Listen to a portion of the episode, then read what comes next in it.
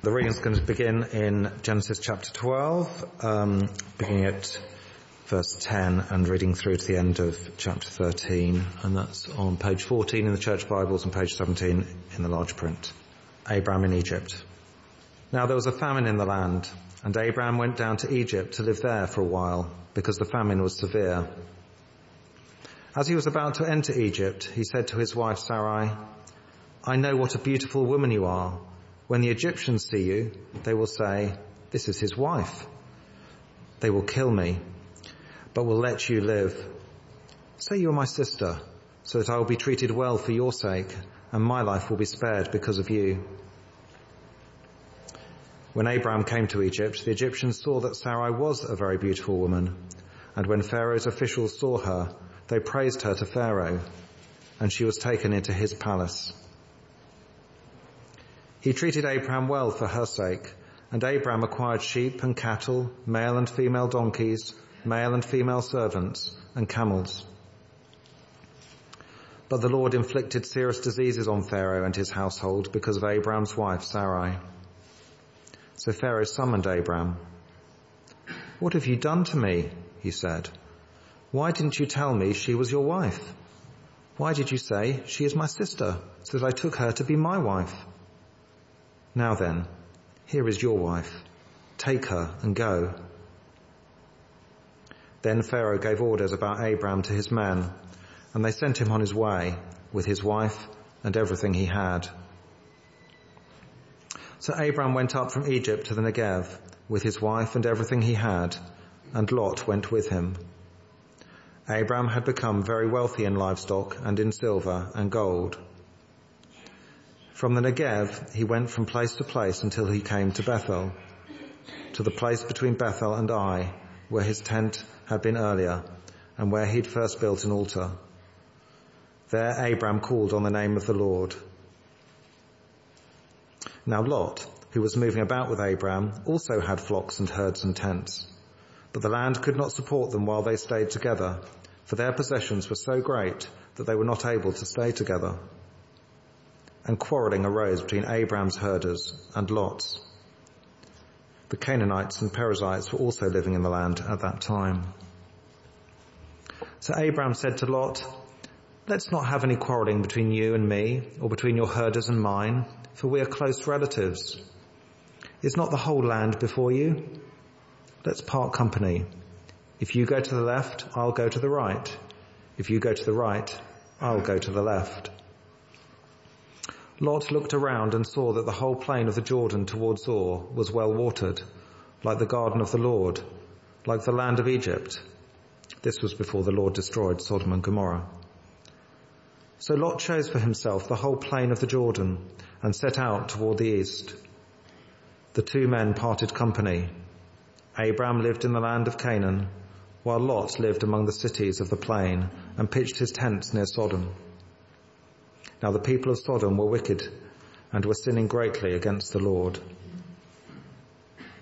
The Lord said to Abram after Lot had parted from him, Look around from where you are, to the north and south, to the east and west. All the land that you see I will give to you and your offspring forever.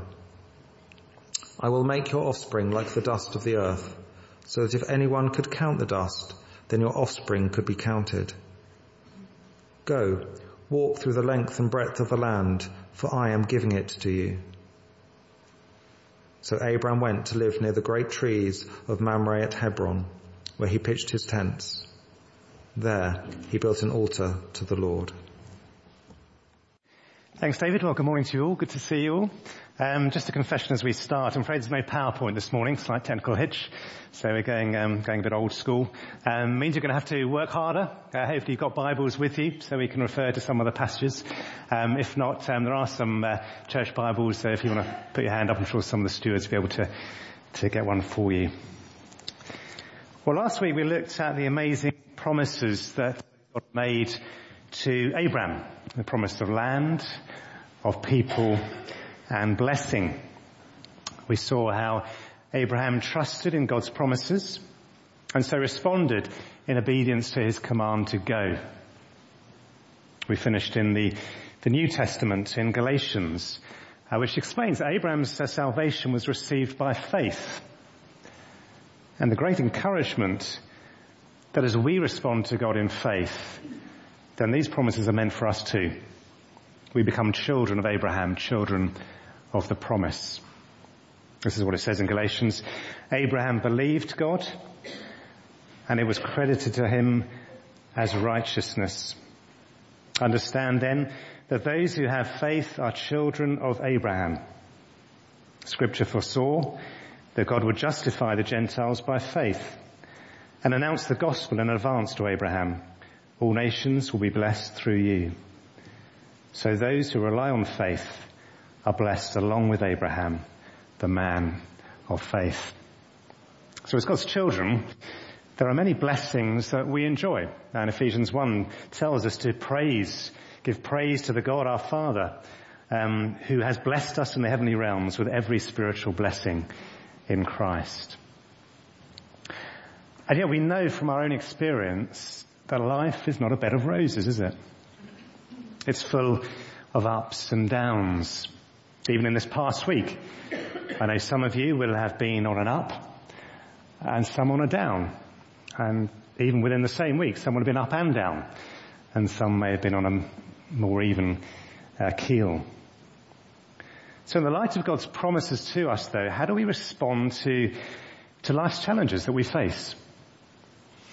Well, this morning we're going to be looking in particular at the promise of land. But as we look at the, these um, events recorded in this passage um, and how Abraham responded to life's challenges, I hope we can learn a lot from it.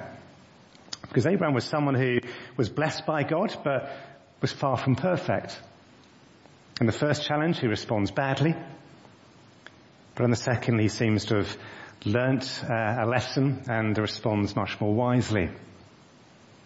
So let's have a look um, at that first, um, uh, the second half of chapter 12 that David read to us. Abraham goes to Egypt because of the famine but fails to trust in God's promises. We said last week, if you were here, that Abraham has come from Haran um, with several hundred people. Um, this is a massive logistical exercise. As they arrive in Canaan, the Canaanites are still in the land, and the God has promised to him in verse 7, to your offspring I will give this land. So Abraham travels the land to, uh, to check it out, see what it's like. And in two places, in Shechem and Bethel, he pitches his tent and builds an altar to the Lord. And then we're told in verse 9 that he set out and continued towards the Negev, which is in the south of Canaan, a more, an area of, uh, of desert, if you like. And we're told there very briefly in verse 10, now there was a famine in the land. So what does Abraham do? Well, Abraham, it says, went down to Egypt to live there for a while because the famine was severe.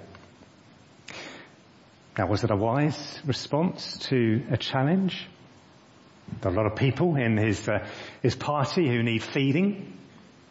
And we're not really told one way or, or the other, but what he didn't seem to do is call on the Lord, call on him for help, for guidance. Um, he just does what he thinks is a good idea. And what he does do that is definitely wrong is that when he gets there out of fear for himself, he tells his wife Sarai to say that she's his sister rather than his wife. She's an attractive woman and he's afraid that the Egyptians will kill him and keep her. But If he really believes the promises of God, that God will give him land and offspring and blessing, and he believes in the sanctity of marriage, then how can he think that God would allow that to happen? At this particular point, he's not showing faith in God or his promises. And so instead he takes things into his own hands. He thinks he has a better idea. But he ends up dishonoring his wife and dishonoring God. However, God steps in and uh, makes it clear to Pharaoh that what he's done is wrong and inflicts serious diseases on him and his household. And, and so, so Pharaoh summons Abraham and says to him, what have you done to me? Why didn't you tell me she was your wife in verse 18? In other words, why, why did you lie to me? Why did you bring this disaster on me? Pharaoh seems to have much more integrity than Abraham had given him credit for, and uh, fortunately for Abraham, Pharaoh gives him back his wife and tells him to leave Egypt. Even more amazingly, he lets them go with all the, the livestock they've accumulated. But how often do we find ourselves in the same situation? Something happens to us and we can't see a way out. And so instead of spending time seeking God's help and guidance, coming to Him in prayer, we take things into our own hands. We think um, we are somehow better placed to control the situation than God. Most people here don't have many material needs. We don't have famine in this country. We, we know where the next meal is coming from, generally speaking. Doesn't mean we don't have financial worries. But how many of them are based on serious financial need? And how many based on losing a lifestyle to which we've become accustomed? Many of you at some point in your, your working lives may have experienced redundancy, uh, which is a hard thing. Uh, not just because of the immediate financial loss, but uh, because of the uncertainty about how long will it be before I find another job? But God can bring good out of every situation. And our responsibility is to look for the God, for the good that God can bring. Not simply to try and sort it in a way which will make us feel happy. Quite often I hear people say, well when I've got this sorted out, um, whatever this thing is, and uh, things are a bit more stable, um, whether it's our home, our, our job, our finances, uh, maybe our health, our relationships, our studies, whatever then I will be able to think about all those things we saw in the, in the word search about giving and serving, spending time with God. But that's actually the wrong way around, isn't it? It's, it's in the challenges that we need to trust God. And it's through those challenges that we learn from Him and come closer to Him. Now we're not told here explicitly what Abraham learned from this episode, but certainly in the next episode, he responds in a much more mature way. So let's come on to that, which is about a relationship issue. Abraham and Lot go their separate ways, but one of them departs from God's blessings. We're into chapter 13 now. So they've been kicked out of, of Egypt, and so they head back to Canaan. And have a look at verse 1 of chapter 13. So Abraham went up from Egypt to the Negev with his wife and everything he had. And Lot went with him. Abraham had become very wealthy in livestock and in silver and gold. From the Negev he went from place to place until he came to Bethel, to the place between Bethel and Ai where his tent had been earlier and where he'd first built an altar. There Abraham called on the name of the Lord. Now Lot, who was moving about with Abraham, also had flocks and herds and tents, but the land could not support them while they stayed together, for their possessions were so great that they were not able to stay together. And quarreling arose between Abraham's herdsmen and Lot's. The Canaanites and Perizzites were also living in the land at that time. So the issue here is a practical one. They've accumulated a lot of, of livestock, so they can't just pitch their tents where they want. Um, there needs to be enough pasture land to be able to feed uh, the livestock. And it's complicated by the fact that the Canaanites, the Perizzites, uh, still live in the land. They can't just go wherever they want. And so as a result, tempers are getting a little bit frayed between uh, those responsible for the livestock, for the, between the herdsmen. But look at Abraham's uh, mature response here now in verse 8.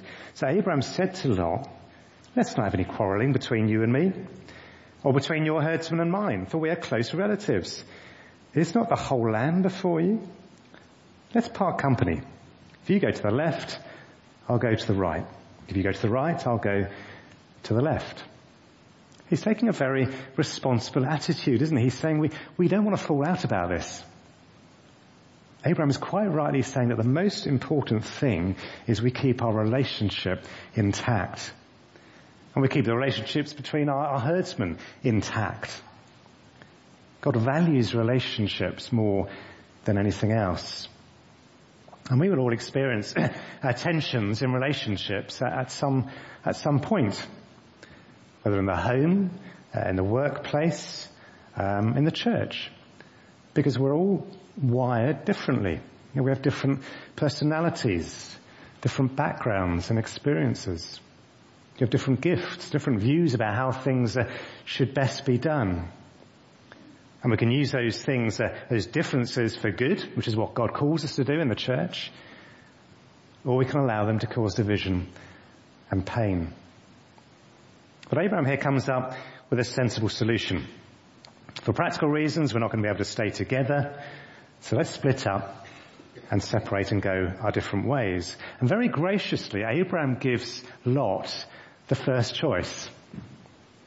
And sadly, so often when you see people sorting out relationship issues, the relationship is not actually the priority.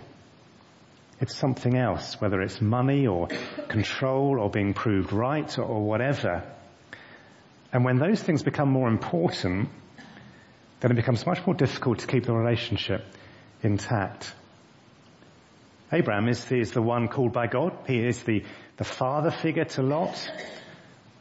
Really, he should have first dibs on this. But maybe he's thinking, well, I don't really deserve all these, these flocks anyway. I only got them as a result of my sin. So who am I to demand uh, the best of the land? Whatever he's thinking, he's making it clear that the relationship is the most important thing. And he's prepared to humble himself, to take second best for the sake of keeping it intact.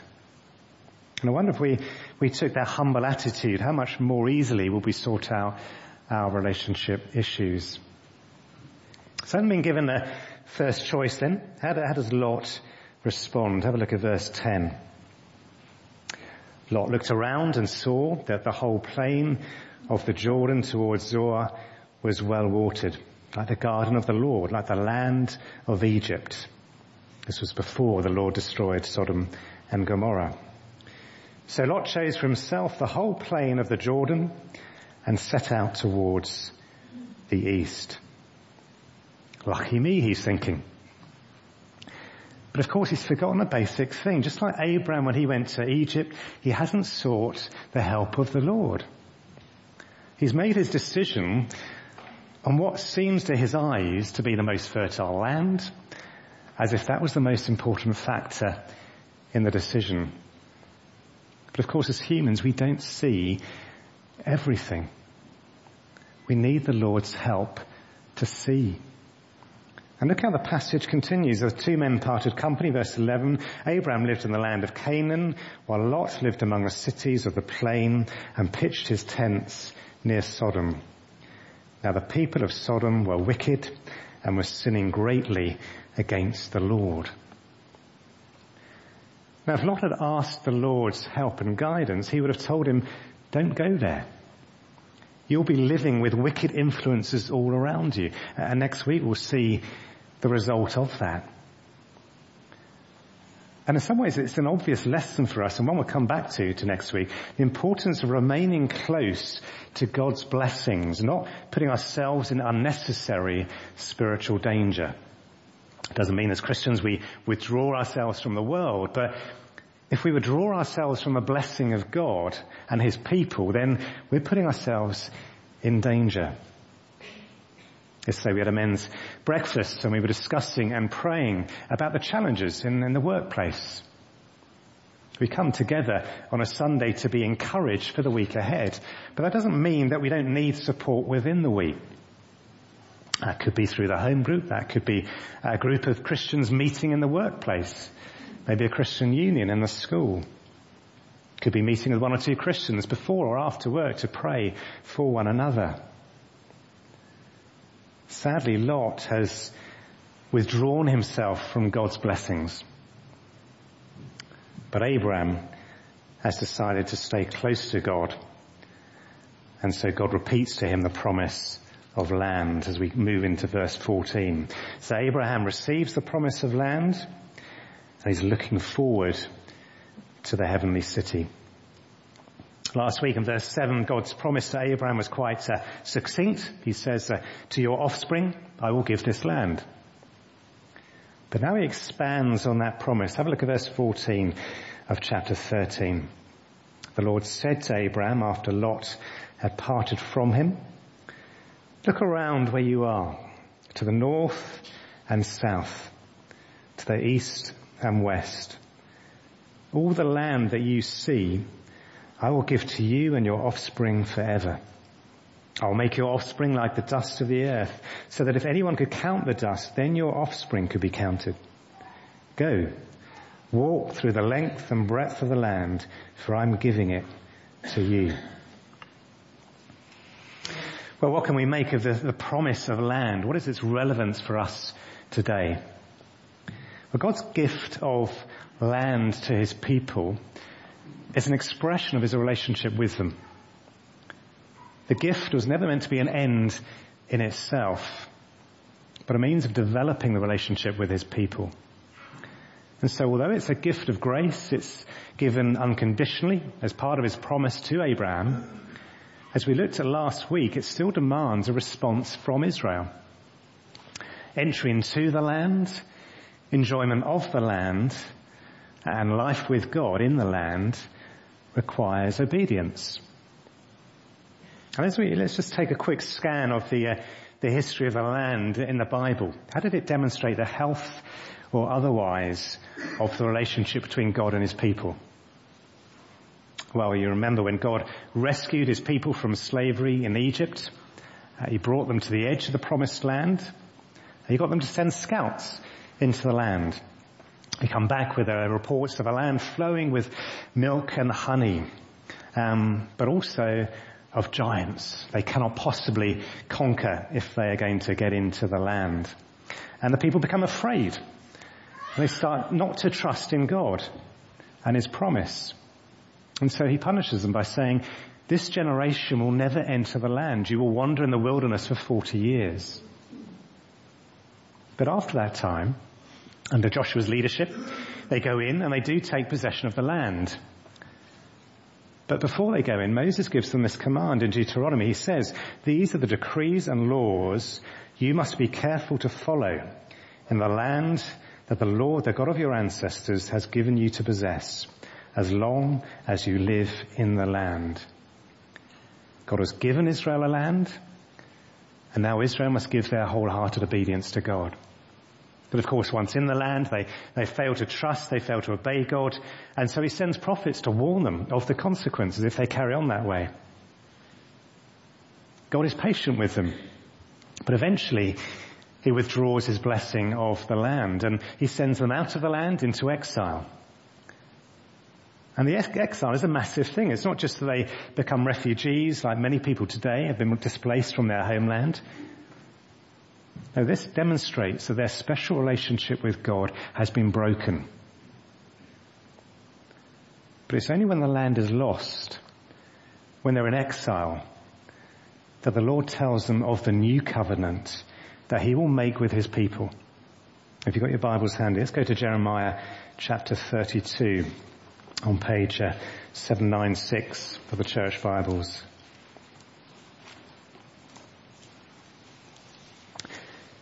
Jeremiah 32 verse 36.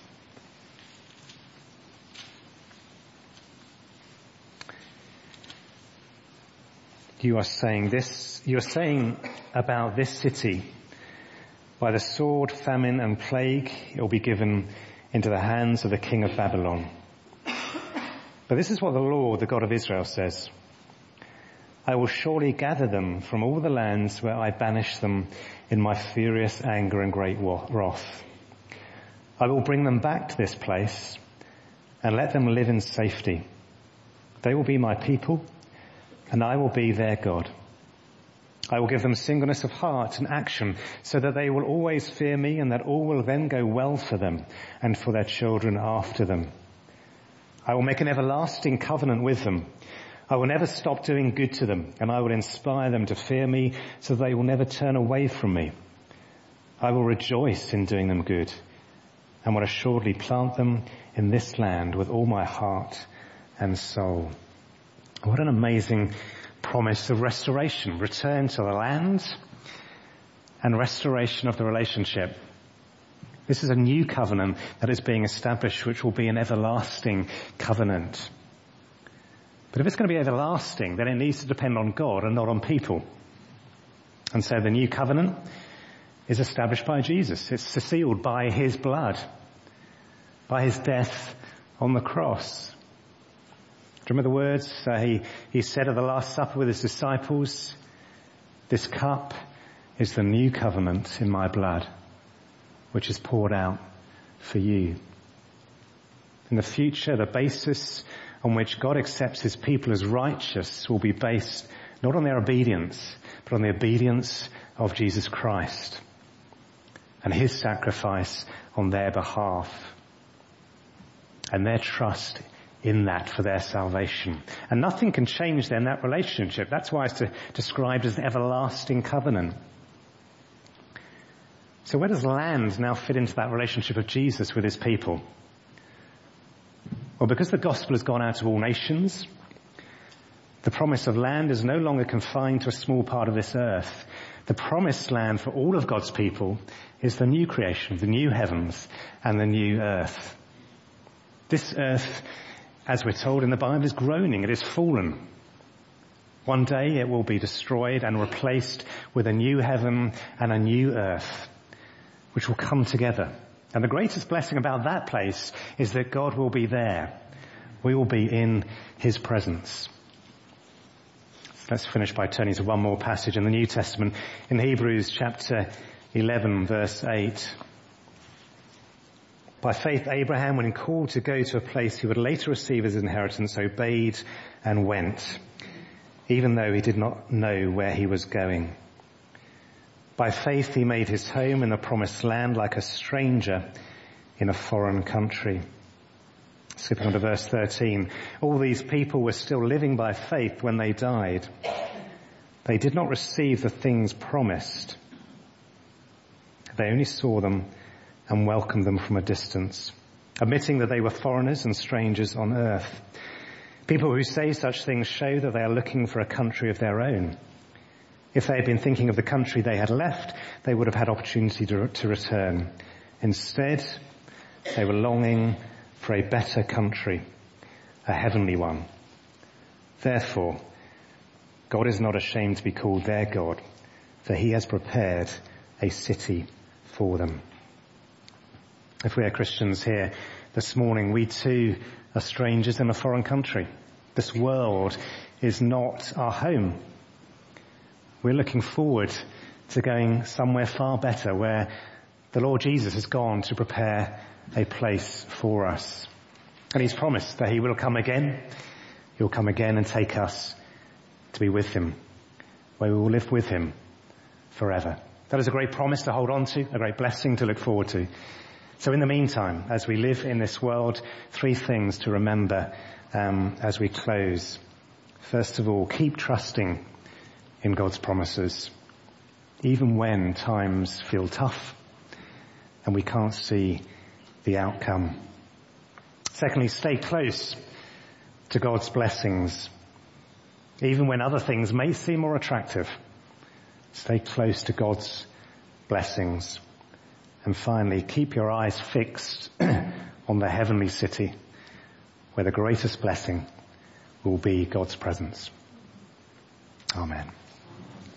So a moment of, of quiet to reflect on those three reminders at the end and what we've heard this morning about um, the heavenly city, the promise that is for all of us if we put our trust in Jesus Christ as our Saviour. A moment of quiet to reflect on that. Father God, I'm sure all of us here this morning have learned a lot from our own mistakes, as Abraham did from, from his.